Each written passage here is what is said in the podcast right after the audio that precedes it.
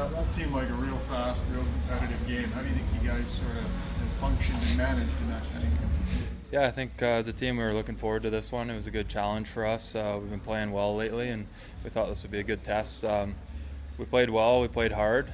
Uh, I think maybe we took one too many uh, penalties, but other than that, five and five, I thought we did a pretty good job. What did you make of? Uh, you, you never forget how good they are, but it's been so long since you've, you've played them. What did you think of just sort of both teams maybe getting up to speed against the opponent?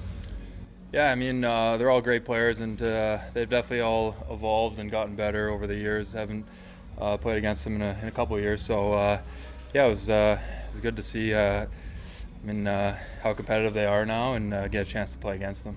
Is that a team in a game that maybe pulls something out of you guys, like the, the the speed you had to play at that, the intensity level, like that looked and felt like a playoff game in a lot of ways. Yeah, I think that's the way we kind of uh, approached it too.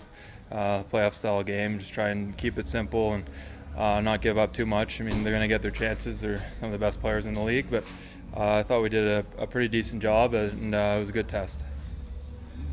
What's it like when it's that fast? Like I know NHL games are all fast. I get it. That one looked even faster. Uh, fun, scary. What's it like playing that game? Yeah, they're fun. I mean, uh, they have a lot of fast players, and they, they come in waves. So, uh, yeah, it's a it's a good challenge uh, to see uh, two of uh, two or three of the best the best players in the whole league go at it tonight. Just a little off topic, but on topic. Mike Smith had a great game. The guy turns 40. Um, you've seen him kind of up close and personal. Tomorrow he turns 40. Yeah.